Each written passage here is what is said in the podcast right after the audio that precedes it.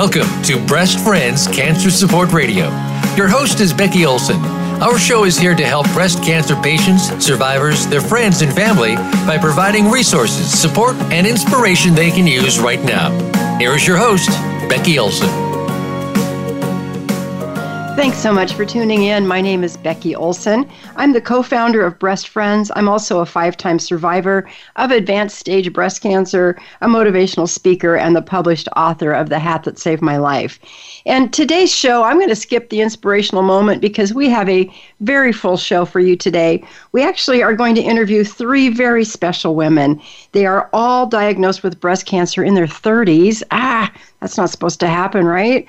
Um, and they were all diagnosed with triple negative breast cancer. And I think when we start when we start talking, I'll introduce our first guest, and we'll start by kind of explaining what that means. But all of them are moms of young children, and we're going to discuss issues like working, parenting, daycare and the importance of physical fitness during and after treatment.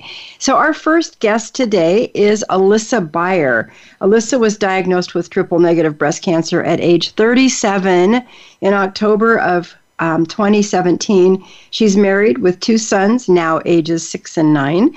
And Alyssa is also the event coordinator with Breast Friends, and she has been a tremendous asset. I remember speaking to Alyssa several months ago before she even joined our organization, and I was just really impressed with her desire and her heart to really try to make a difference in this world. And she's doing a great job for us. So, welcome, Alyssa. Thank you so much for joining us today. Hi, Becky. Thanks for having me. Sure. Well, you were diagnosed at age 37. And I, I just, you know, I was 43 when I was diagnosed. And I, I know even for in the 40s is considered young. But, you know, for you, that you were really young and life was you know it's it's different when you're young than it is as you age what was what was that like for you um, just just tell me whatever you want to tell me about that yeah well I think the the main word I would use to describe it was shock. yeah. Um, it it really sort of felt like it came out of nowhere, um, and really, it, for us, it was sort of like being dumped in a foreign land with a foreign language, and they're just like, okay, now you have to learn everything about this. Um, so yeah, it it was um, it was definitely a huge learning curve, um, yeah. and not anything that we ever expected. Yeah, I can only imagine. And you know, triple negative. Let's just kind of start, if you don't mind. I know that, like most most breast cancers, most feed on estrogen, and that's the kind I have. Mine was estrogen fed, so I've been on various estrogen therapies to try to remove estrogen from my body. And, and then another thing that cancer feeds on is progesterone. And then another thing that it feeds on is a protein called HER2. And those are the three most common things that cancer feeds on. They've done a lot of research to try to figure out how to stop it and slow the growth. But with triple negative, what that means is your cancer is not feeding on any of those three main ones that we know about and they don't really know what it's feeding on. So, which makes treatment yes. a little bit more um, daunting, I would think, because they don't, they kind of just sort of put different, I mean, they're learning more and more about it all the time. They're learning things that work and don't work, but, but it's kind of almost a crapshoot, isn't it? I mean, t- trying to figure yeah. out what's going to slow it down. Yeah, there, there is no, you know, specific targeted treatment. Um, you know, they have found, at, at least this is my understanding, is that it is um, the chemo protocol tends to fight the cancer very well. Um, so they know that, but there's nothing specifically targeted for this specific type of cancer, and there's no ongoing uh, treatments for preventing reoccurrence or anything. Yeah. And so sometimes they find one and it seems to work, and so they stick with that. And and if all goes well, we can actually get it under control. I mean, we've known many women who were who had triple negative breast cancer who landed on the right combination and and you know, sometime down the road, success. And so that's good. And that's what we always yeah. hope and pray for. You know, I'm metastatic right now, so we're kind of trying the same thing, even though mine, right. mine's estrogen fed. You know, some of those protocols don't seem to work on me anymore either. So, so I get that, and the, the kind of the uncertainty is has got to be overwhelming at times. And, and Alyssa, when you were first diagnosed, your children were then four and seven. Is that is that right? Um, they were three and six. Oh, okay. So they mm-hmm. hadn't had their birthdays yet. Okay. So yeah. three, three and six. So my youngest was eleven, and I'm just trying to imagine what it would be like to, um, you know, work with children. You have children. You've got a life. Um, first off, let me ask you: was, Did you have any family history of breast cancer? No. No, no. so no history. Mm-mm. Okay. Mm-mm. Okay. So, what was your life like prior to your diagnosis? What did you do? Um, well, I I had been a stay-at-home mom since my oldest was born, and so he he was in first grade. My youngest um, was three, and he had just started preschool in that September. Mm-hmm. Um, and so I was sort of feeling like, oh my gosh, this is my time to sort of get my time back, you know, um, have a little bit of a a break with my youngest being in preschool a few mm-hmm. hours every day. And so, you know, that was in September, and I just started to sort of figure out what I wanted to do with my time and my life. And then, boom, in October was my diagnosis. So um, that was a little bit um, of a tricky thing. Um, but I was grateful that they were both in a school setting already and having, you know, some consistency and routine in their life and having, you know, a place outside of just being home for them to be. Well, that that's good. Now, how long were you in treatment once you did get diagnosed? And can you share with us what your treatment was? What did you do? What was your process? And we'll keep this part short because I want to move on to some other things you know, that are you know about being a mom. But can you just tell us briefly what kind of procedures you went through during this time? Yeah, so I started with uh, chemo, which was um, four rounds of the um, of the AC, the first type of chemo. the red devil, as they yes. call it. Yeah, I know that one. yeah, and then I did um, 12 weeks of weekly Taxol treatment, and um, then I had a lumpectomy and radiation. Okay. And so I started treatment end of October and I finished in June. Okay. So that was that's a good long time. And now during that time, um, when you were taking care of your kids and trying to do all this what was how did you manage all of that I, I know we have listeners out here who are probably in the very same boat right now um, feeling exhausted feeling just overwhelmed with all of this um, you know and they've got kids so it's not like you can just crawl into a little cubby hole and and you know you, got, you have to actually still be there for them so how did you how did you do that yeah um, well, I mean, first first off, I'm grateful for my husband, and you know, he was a a big help and a big part of that. Um, but I think you know, we really we went into what I call survival mode.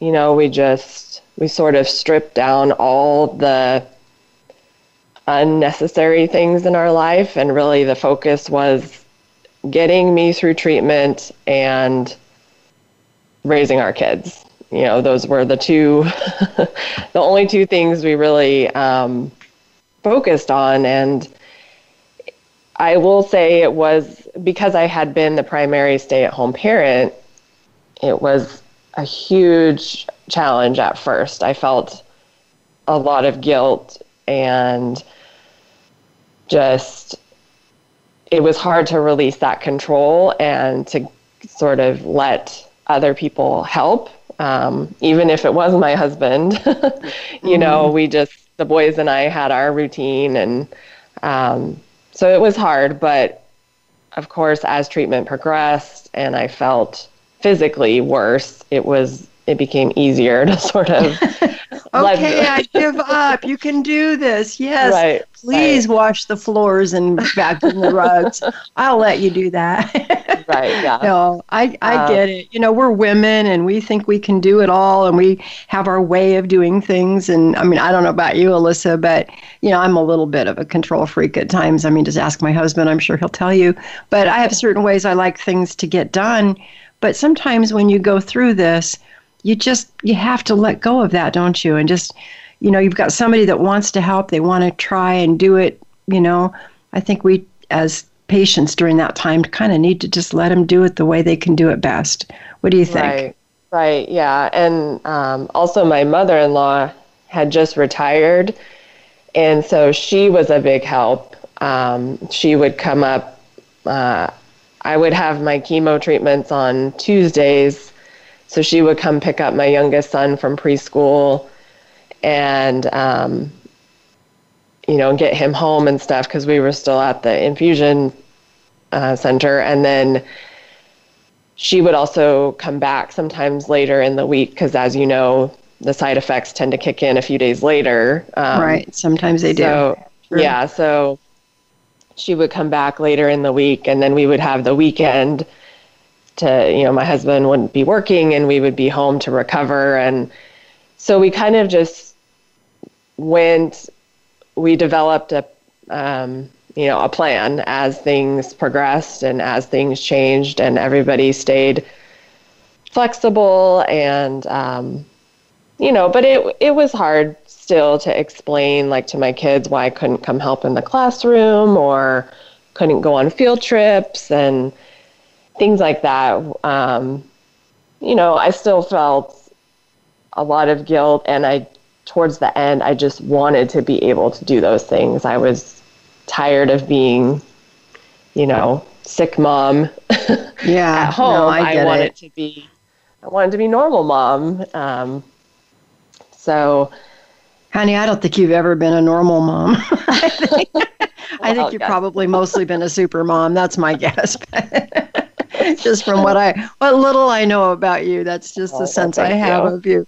So let me yeah. ask you this. You know, you talked about stripping things down to just the bare bones minimum. What what kind of things did you strip out? Because you know, I, sometimes it's hard when you think about letting go of something. Oh no, I can't let go of that. That's too important. What did you let go of? If you can give us a couple of examples of what those things might have been, because I, you know, you just mentioned a couple. You know, not going to be like parent mom in, in classes and going on field trips. Okay, that's that's one thing. Was there anything else that you remember offhand? I know I'm throwing this at you out of the blue, but I have a feeling you can answer. um, I think, well, like for example, just you know things around the house, like you know, no, this this year we're not going to have the nicest garden or you know, yes, there may be longer than I would like in between the times, you know, the carpet gets vacuumed or, you know, just things like that that um, you just start to realize that you can't you can't do it all. Right. And um, you know, the the most important thing was when I was feeling well, spending time together doing things that we liked. So if I was feeling well, I my first inclination was to you know, do something around the house, but instead we just took the time to be together. Well, it sounds like you have an amazingly supportive system there besides your husband, your mother-in-law. Wow, I mean she really stepped up, it sounds like. So that's yes. that's incredible and you know, I know not everyone has that luxury, but we all have hopefully we all have people in our lives that want to help and I guess one lesson that I learned from my experience is when people when people say that they want to help you, find a way to let them in. You know, don't, mm-hmm. it's so easy to say, oh, thank you, but I'm fine, really. We know we're not fine, but we, we, pre- we pretend that we are, but we're not yeah. fine. So find a way. And I kind of what I'm hearing from you too is, you know, find a way to let people in and be part of your healing journey because you know, we all want to help. We all want to be that hero to somebody. So right, let them let right. them be a hero to you, right? I mean, yeah, why not? Yeah. Why not? So, so just real yes. quick before we run into our break here, um, you came on to work with Breast Friends, and you do some special things with us. Why don't you tell us just very very quickly about the work you do at Breast Friends? But what I really want to hear mostly, and we only have a couple minutes here, is um, you have kids at home, and now you're homeschooling them, I'm sure, because they're not in schools with all this coronavirus stuff going on. So how's that all working? Are you are you making that work for you? Or is this a total stressor? I have no idea. You always seem happy on the, on the Zoom calls, but oh well, yeah. It, I mean, it's definitely um,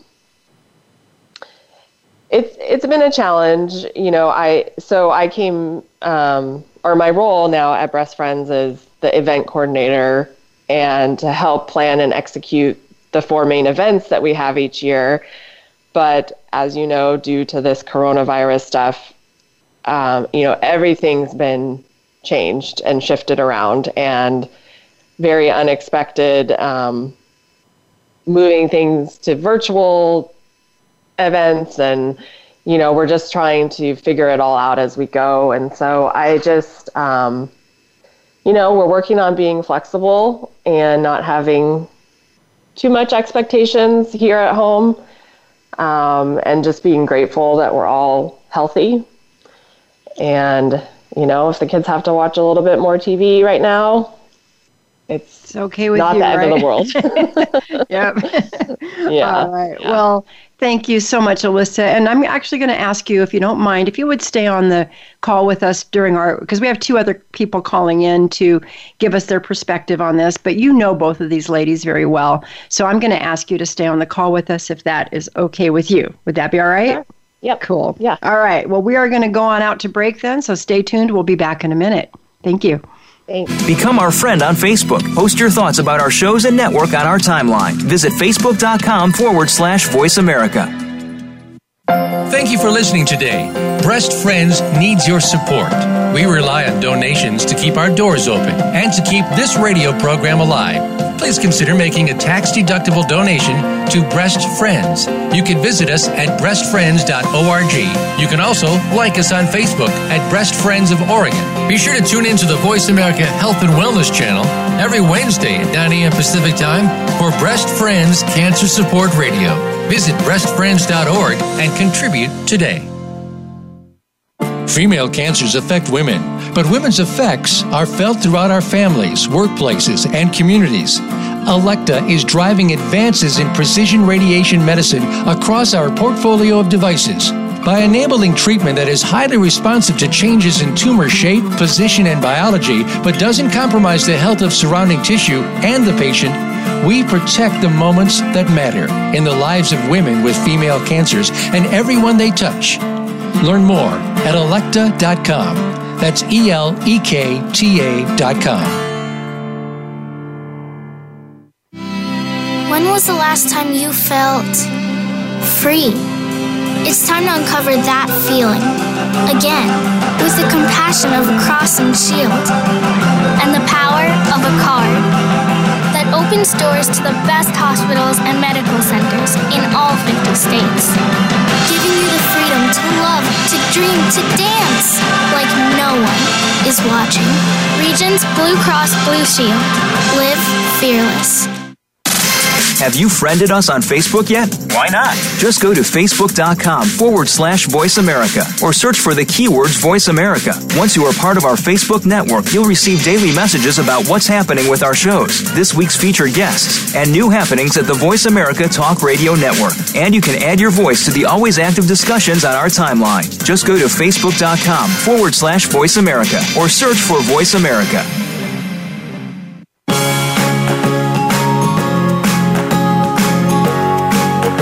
Tuned into Breast Friends Cancer Support Radio. To reach the program today, please call us at 1 866 472 5792.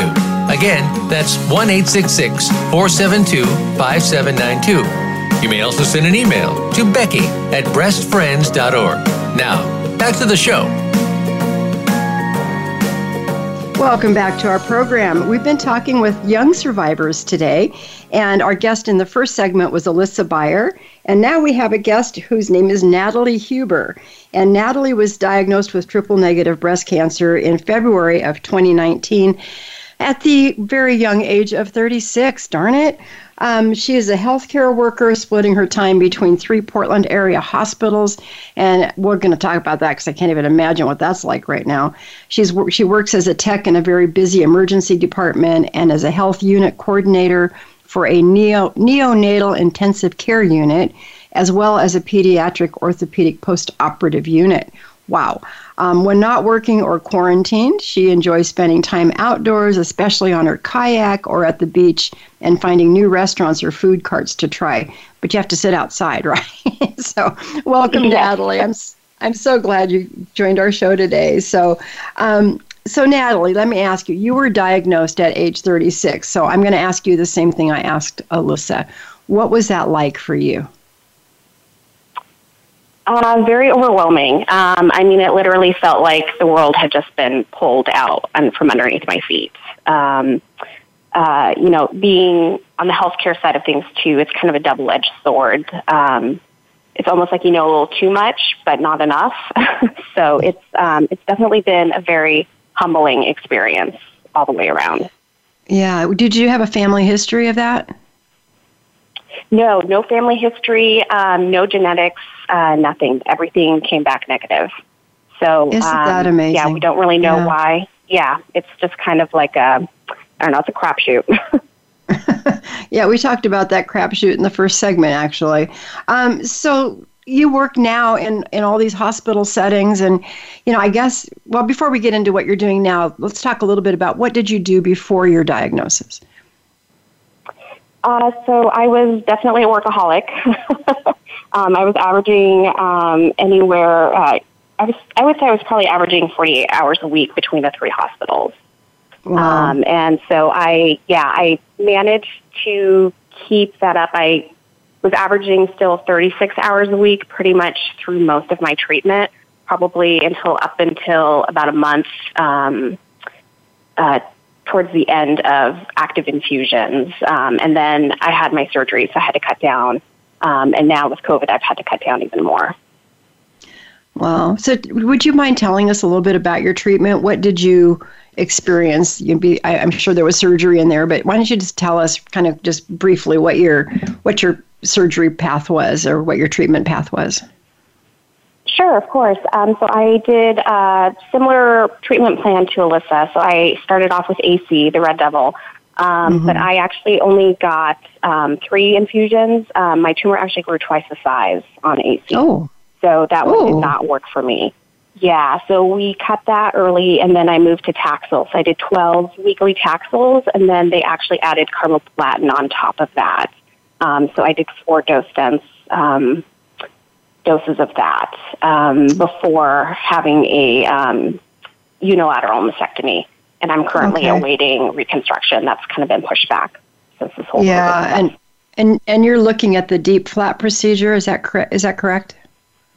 Correct. Yes. Yeah. I think I read that in your bio. Yeah. I actually I've been through several different processes in my five times as a cancer survivor, but the last one I did was the DIEP flap, and and for our listeners, that's where they take a little bit of the belly and they disconnect it from the blood supply, and then they move it up above and reconnect it to a blood supply.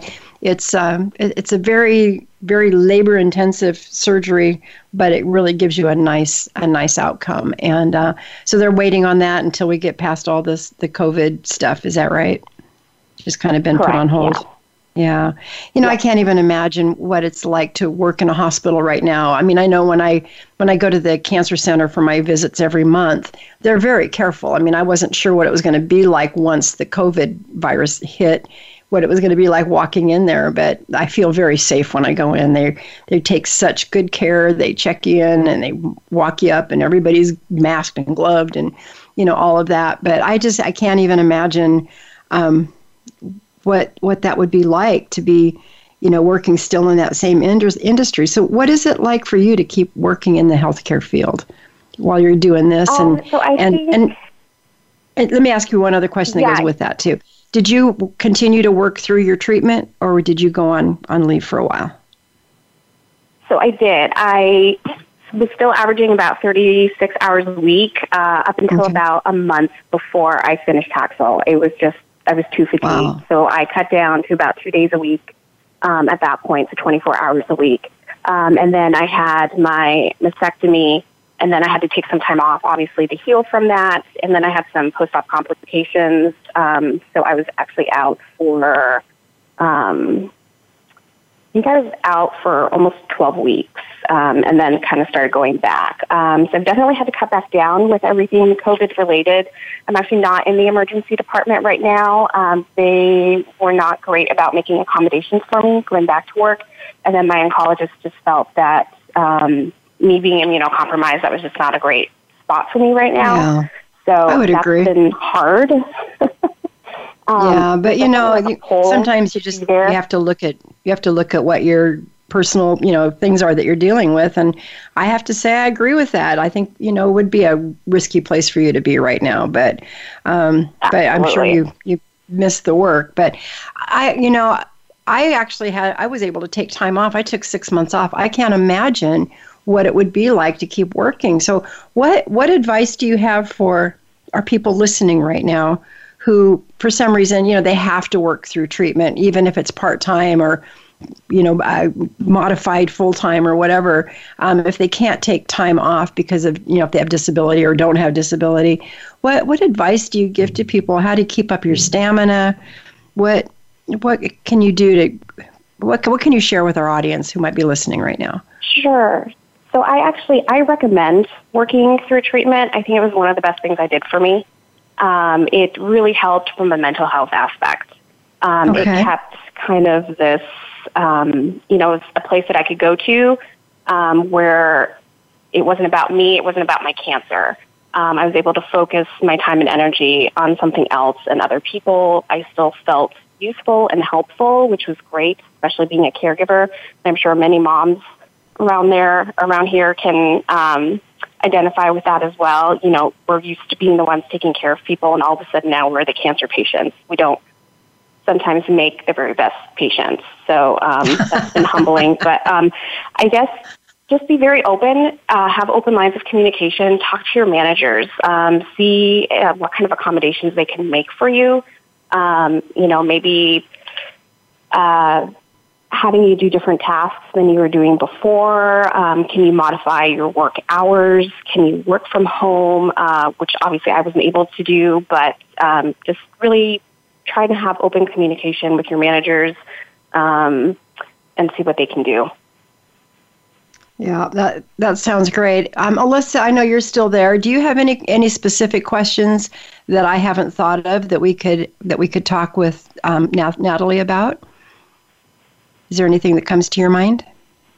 Um, no, I mean, I, I, no, I just, I think it's amazing that you kept working and, um, but I understand keeping that normal routine. I think it's like you mentioned, it's similar to having kids. You know, you want something to focus on that's not your cancer.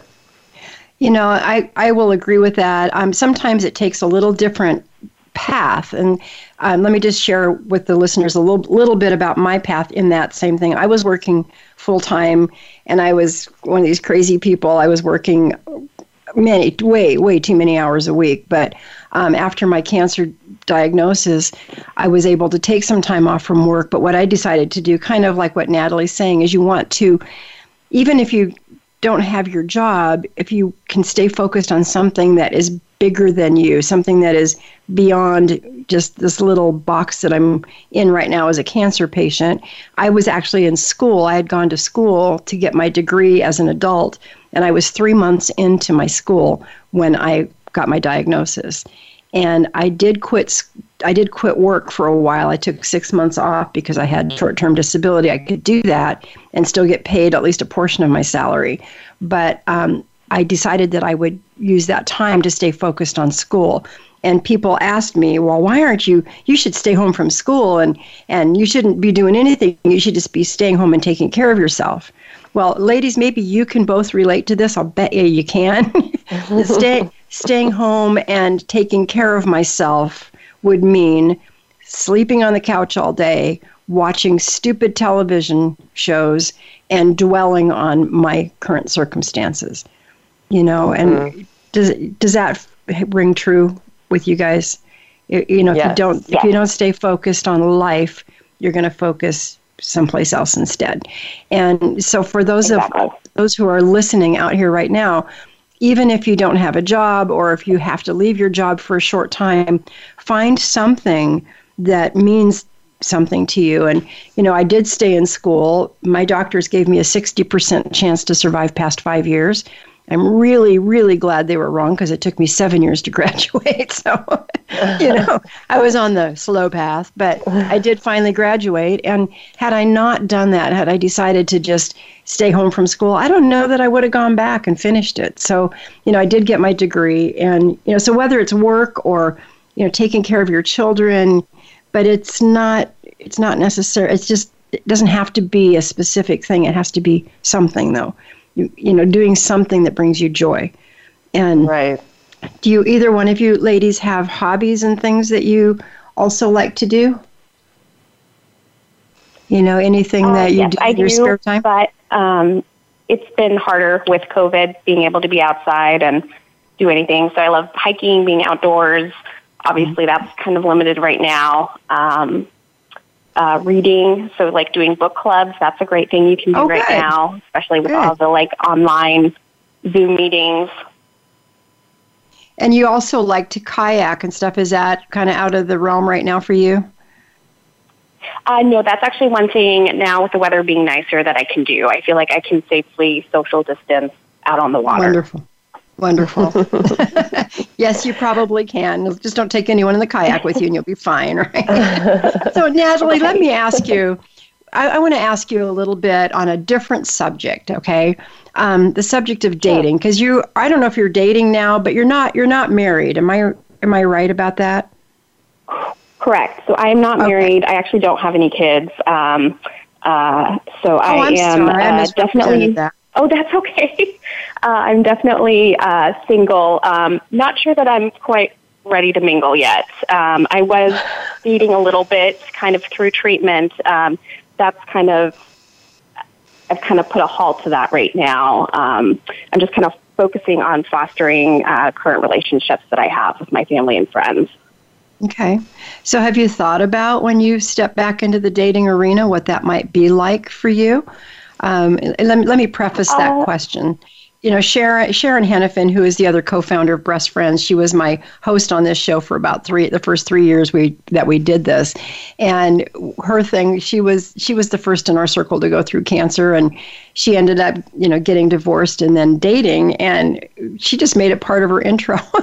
you know, hi, I'm Sharon. I'm a breast cancer survivor. she just, you know, if they she figured if they couldn't handle that, then she wasn't they weren't someone she wanted to waste time with. So that was kind of her approach to it. But I know some people people are far more private than that and they want to take their time to kind of release information and and whatever is comfortable for you is fine. I'm just curious what what you might be thinking that you would do if you have any thoughts yeah it. sure. So i actually have two online dating profiles right now and i make it very obvious in both of my dating profiles that i am currently in active treatment for for cancer. I'm still in chemotherapy right now. So um, I am kind of on that same uh, bandwagon with, um, you know, I feel like everyone has baggage. Uh, this might be considered mine. It's definitely not for everyone.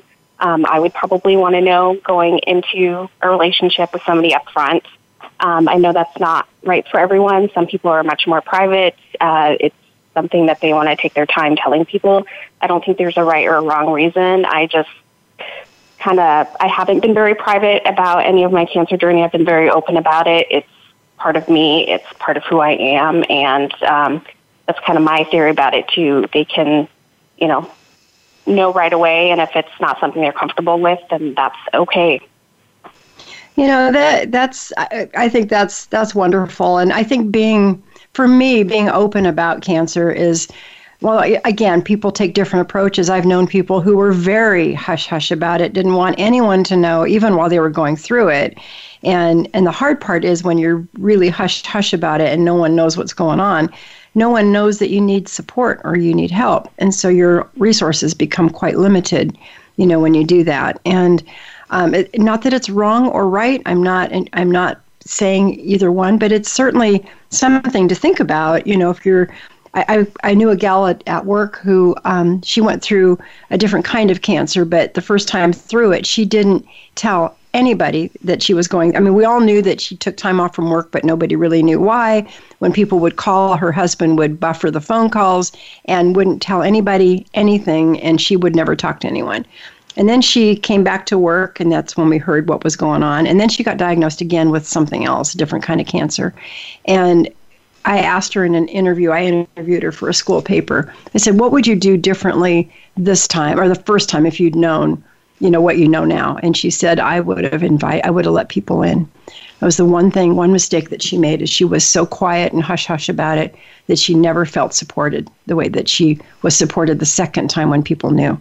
So she she thought that was the one mistake that she made that she wouldn't have done that way. So I don't know. Maybe it's the same thing with, with whether it's dating or friends. But Nathalie, good for you to just. I, I think I think a lot of us kind of put it out there now. I, it's my life. You know, I've written books about. It. you know, I speak about it all over the country. So right. you know, it's um, it becomes part of your life, and it's nothing to be ashamed of. Nothing to be ashamed of. In Absolutely. fact, in fact, if anything, it just makes us stronger warriors. You know, don't you agree? Absolutely. Absolutely. Yeah. So I I saw a sign in my doctor's office. I'm going to paraphrase it very badly, but it said something like the scars are just the the proof that something tried to kill me and lost. you know, so I it was something like that. I just loved it. So yeah, those battle scars are definitely worth talking about. So, all right, ladies, we are going to go out to break. And when we come back, we have another guest with us, Christine Linder. She'll be on the line with us, and we're going to talk about, oh, some other stuff. So, anyway, well, stay tuned. We'll be back in a minute.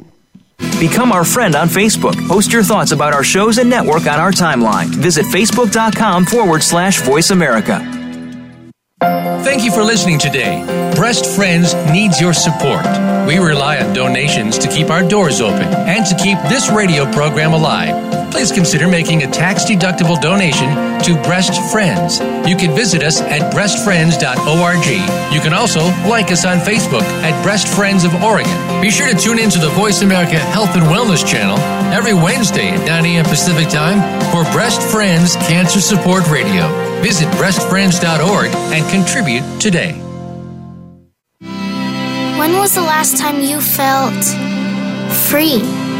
It's time to uncover that feeling again with the compassion of a cross and shield and the power of a card that opens doors to the best hospitals and medical centers in all 50 states, giving you the freedom to love, to dream, to dance like no one is watching.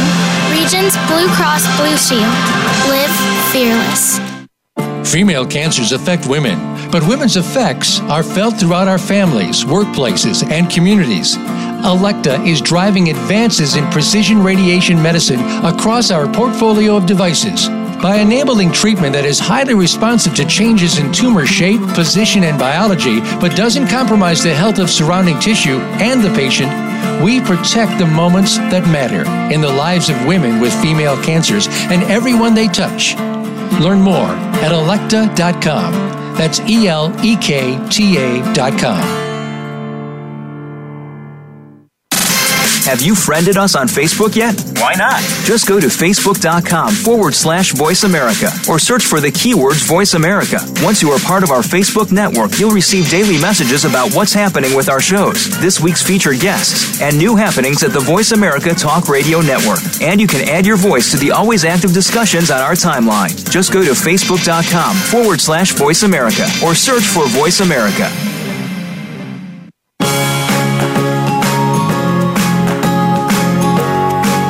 Tuned into Breast Friends Cancer Support Radio. To reach the program today, please call us at 1 866 472 5792. Again, that's 1 866 472 5792. You may also send an email to Becky at breastfriends.org. Now, back to the show. Welcome back to our program. I'm really excited for this topic today, but before I introduce our third guest, I want to just remind all of you that are listening if you love this show, and I hope you do, and I know some of you listen very, very faithfully, I'm going to give a little shout out to Nancy Smith. She's my sister in law. She listens every week, and I just so love her for doing that. But I want to just anybody that's listening on a regular basis, if you love this show, please share it with your friends. Get people to tune in and listen. We also have a very special Facebook group. It's called Breast Friends Around the Globe. Please go to that. You you have to join it, but there's no approval process. Just uh, and if it is, it's really quick. So just you know, join the group, and then let us know if you're hearing episodes, which ones you're hearing, and where you're listening from. Because I have a goal to speak. I had a goal to speak in all 50 states. But given the fact that there's events canceled all over the place and trying to get to 50, I mean, I've done 32 states, and so I had 18 to go when I started this process. And then COVID hit, and events got canceled, and you know, then my health kind of took a little bit of a back backswing here. Um, so we changed it from speaking in all 50 states to having, you know, to speaking to people in all 50 states. And with that in mind, we have actually knocked off a whole bunch more. I only have four states to go where I need to know someone listened to this show from that state, what show you listened to, and a comment about it. And those shows, those states are North Dakota, Oklahoma, Vermont, and New Jersey. So if you are, if you have people in those states or you're from those states and you're listening to this episode right now, go to Breast Friends Around the Globe and let me know.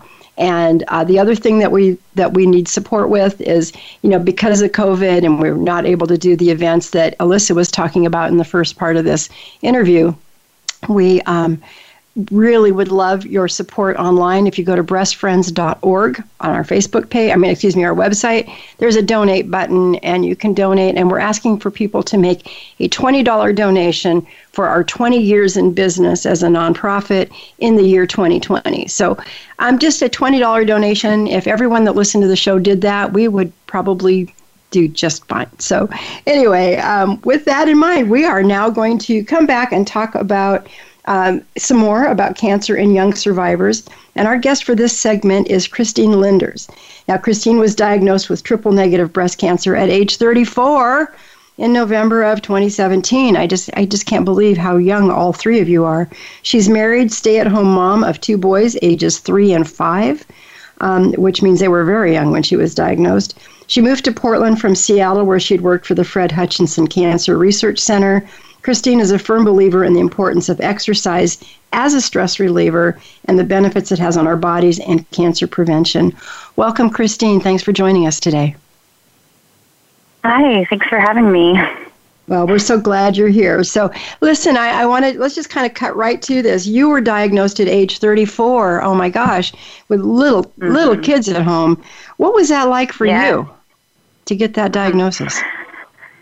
You know, definitely scary. I'm sure, like Alyssa and Nathalie have told you. Um, it's just you know frightening. Your world stops. You know, I have two young boys. My youngest was only um, one and a half when I got diagnosed. So um, I had just got done, you know, nursing him, and then found the lump myself. So it was um, scary. And then, you know, you go from basically it's like a waiting game. You kind of wait for your treatment options, the plan of action, then comes survival mode, trying to get through all those plans. Um, you kind of your life becomes day to day, and it kind of is still to some degree even after treatment. So you know, just scary. So. And so young. So, what did you do for for childcare, I mean, I know that's not the topic of this segment, but I'm curious. What did you do for childcare yeah. when you were going through treatment with with these little kids? My gosh. You know, I had I was lucky to make a lot of mom friends um, when I had moved um, to Portland area, and they all just kind of stepped up and helped take care of my kids when I had different appointments.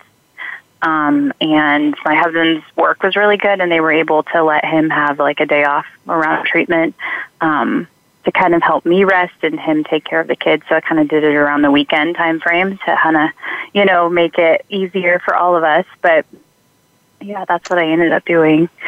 Well, sounds like you had tremendous support, and the mo- the mom Yeah. group sounds sounds like they were just lifesavers for you. That's great. Did you have a family Yeah. history of cancer? Was no, any? yeah, I don't have family history um, of breast cancer. You know, I was familiar with um, the BRCA mutations, and I knew that dense breasts and family history were sort of key factors to breast cancer, but I uh, I didn't have any kind of family history after getting tested, so kind of a shocker. And and you didn't have the mutations either, or or you did? no, I no, didn't have no the mutations, mutations no mutations, no family history. So all three of you um, today on the show, all three of you were okay. So to our listeners, please pay attention to this. Um, when people say, "Well, I, I have a little lump there, but it can't be cancer because I don't have a family history," breast cancer only is there's only about between 10 15% of breast cancers are inherited breast cancers. So please understand that the majority of breast cancer that that you might experience is not an inherited trait or related to mutation. So please don't use that as your guidepost that I don't need a mammogram because I don't have a family history. Yes, you do mm-hmm. need a mammogram. And there's some discussion when those should start. And for those of us in this business and you hearing from these three ladies, you know, they, they say start your mammograms at 40, at age 40, unless you have a family history, in which case they might want you to start younger. But if these girls did, let me ask each of you this question, um, and I'll start with you, Christine. Did you find your cancer yourself? Did you feel a lump, or did was it? How did you find it? Yeah, I felt the lump myself on my breast, Okay. on my left breast. Okay. hmm So you went in and had a, a mammogram, and they they confirmed it. Is that yeah, right? I went to my GYN appointment, and then they, um, you know, they said, "Let's get this. Let's get you to get a mammogram and ultrasound," and that's what the steps happened. Okay. So yeah, Nathalie, Nathalie, how about you? I did. I uh, I grew up doing mouth, uh, monthly self exams, and so that's just kind of always been a part of my life. And I felt a lump, and uh, tried to go in. I actually had trouble kind of getting care initially because I was brushed off because I didn't have family history. I was too young. yeah, you're too young, yeah. cancer. Pain is a good thing. It's probably just a cyst. I mean, you name it, I heard it. Um, so probably, I actually ended up going to Planned Parenthood because I was able to get in two days later. Um, and they took really good care of me and put in orders for all the imaging, everything. So So that so you found again, you found it yourself. And how how about you, Alyssa? Yep, yep. I found I found mine myself in the shower. I, to be honest, I'm embarrassed to say this, but I had never done uh, a self exam, and um, I I think I just got lucky that it was in a place where I could easily feel it while washing my body, and I um, I took it very seriously and called my my doctor right away and um, because it was just so abnormal to me um, to have a lump so Yeah. yeah Well, I- I think that's really good information because all three of you were diagnosed under 40. All of you found your lumps yourself, and none of you took it for granted that it was nothing, and you all became your own best advocates and until you got what you needed to have done. And so I'm I'm very personally very proud of all three of you because that's not everyone's story. Some people will put it off thinking they can't have it, they're too young, no family history, et cetera, et cetera. And good for all of you for being that super advocate that we need. You know, we need people like you to be telling the story. So I thank you for all of you for being on the show today to tell your story. So speaking of that, Christine, let's come back and talk more about your story. Um, I was gonna I was gonna ask you about your work at, at Fred Hutchinson. Just can you just tell me briefly what you did there? What was your role there? Because I want to get into the exercise Yeah. thing before we run out of time. Yeah, no problem. Yeah, no, I um, I was there for seven years, and I sort of started off um, helping a researcher with the breast and ovarian cancer research studies. I was able to kind of um, help enroll some breast cancer survivors into the studies. and then I kind of transitioned and, and became program assistant for um, a public health sciences group and helped them like submit grants and manage some of their Okay. their program funds and stuff. So Well, you've got Yeah. some good, good rounded experience there. So let's talk about your Yeah. interest in physical fitness. Um, you've you've been interested in it for a long time. How long has has it been a part of your life, even before cancer, or is this something you've adopted since then? yeah, yeah. Prior to diagnosis, I I used you know physical activity for weight management mostly. I had gained about 40 pounds when I was about 23 years old or so, um, which is a lot of weight for me because I'm kind of small. So um, I worked hard to lose the weight with lots of cardio and went from like 170 to like 135 in a few years. Um, but then when I was, um, you know, diagnosed, I I um, had just started running again, and I was kind of maintaining my lower weight. And I even just finished um, a first my first half marathon in August. Good um, for you. I got diagnosed. Wow. Yeah. So Wow. So before you were diagnosed, you did a half marathon. Oh my gosh, I'm so yeah, I'm so I was like right before. yeah. That's wonderful. Now, did you work out? Did you keep working out during treatment, or did you give your body a break? What did you? How'd that work? You know, um, when I first got diagnosed, I was kind of scared. So I, um, physical activity sort of kind of went on the back burner a little bit. I was kind of nervous to work out and do things with my body. Um, I definitely regret that a lot. Um, I kind of just stopped. You know, I kind of thought, okay, I'm just going to give my body a break and see what happens. Um, but I did end up gaining, you know, weight weight back because um, I was sort of, you know, just sedentary and just kind of, you know, not really doing all the activity I was doing before. So, Now, did I did I ask you what your treatment was and how long you were on treatment? I'm I, I have chemo Oh, no. brain after all these years. I, I don't think I asked you Oh, that, no. did I? Okay, let, I don't know. let's talk No, about that um, for just a minute. yeah.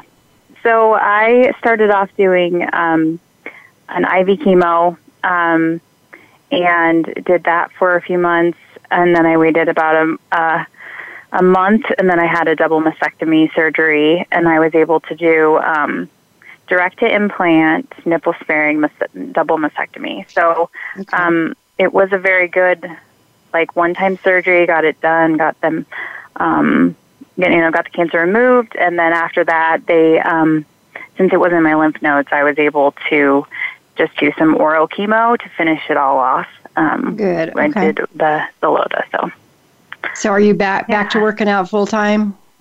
Just Yes, Right I took a you know a few months off after oral chemo because that does a number on my hands and my feet. But after I was off that, I started to get energy back and um, started to go back at it. Um, you know, it was I kind of I started losing the weight right away just because I started working out. But I started to incorporate more like strength training, going back to running, um, doing some kickboxing and Pilates. Okay, you're making me Yeah, tired just Pilates- talking to you. I know. Well, I started off with Pilates was like a main thing because I was very nervous with my range of motion. And um, I went to a lady who ended up being um, a survivor herself. And so she really helped um, me get my core back, you know, just get some strength in my core. And that helped a lot to start this Oh. whole fitness journey off. You know, that's that's wonderful, and I am so sad to say we are out of time. But um, Oh, that's I love all your I love all your stories. Um, congratulations, lady ladies, for all of you being so strong in this. And I'm just I'm just blown away that that it could happen to somebody so young, and yet we hear it so often.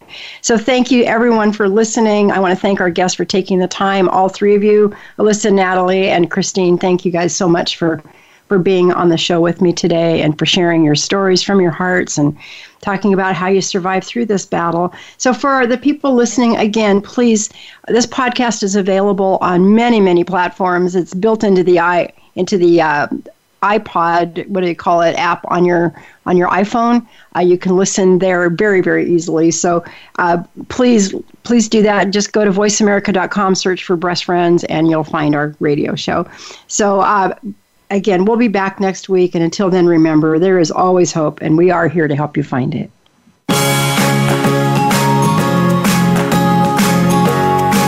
Thank you for listening to Breast Friends Cancer Support Radio.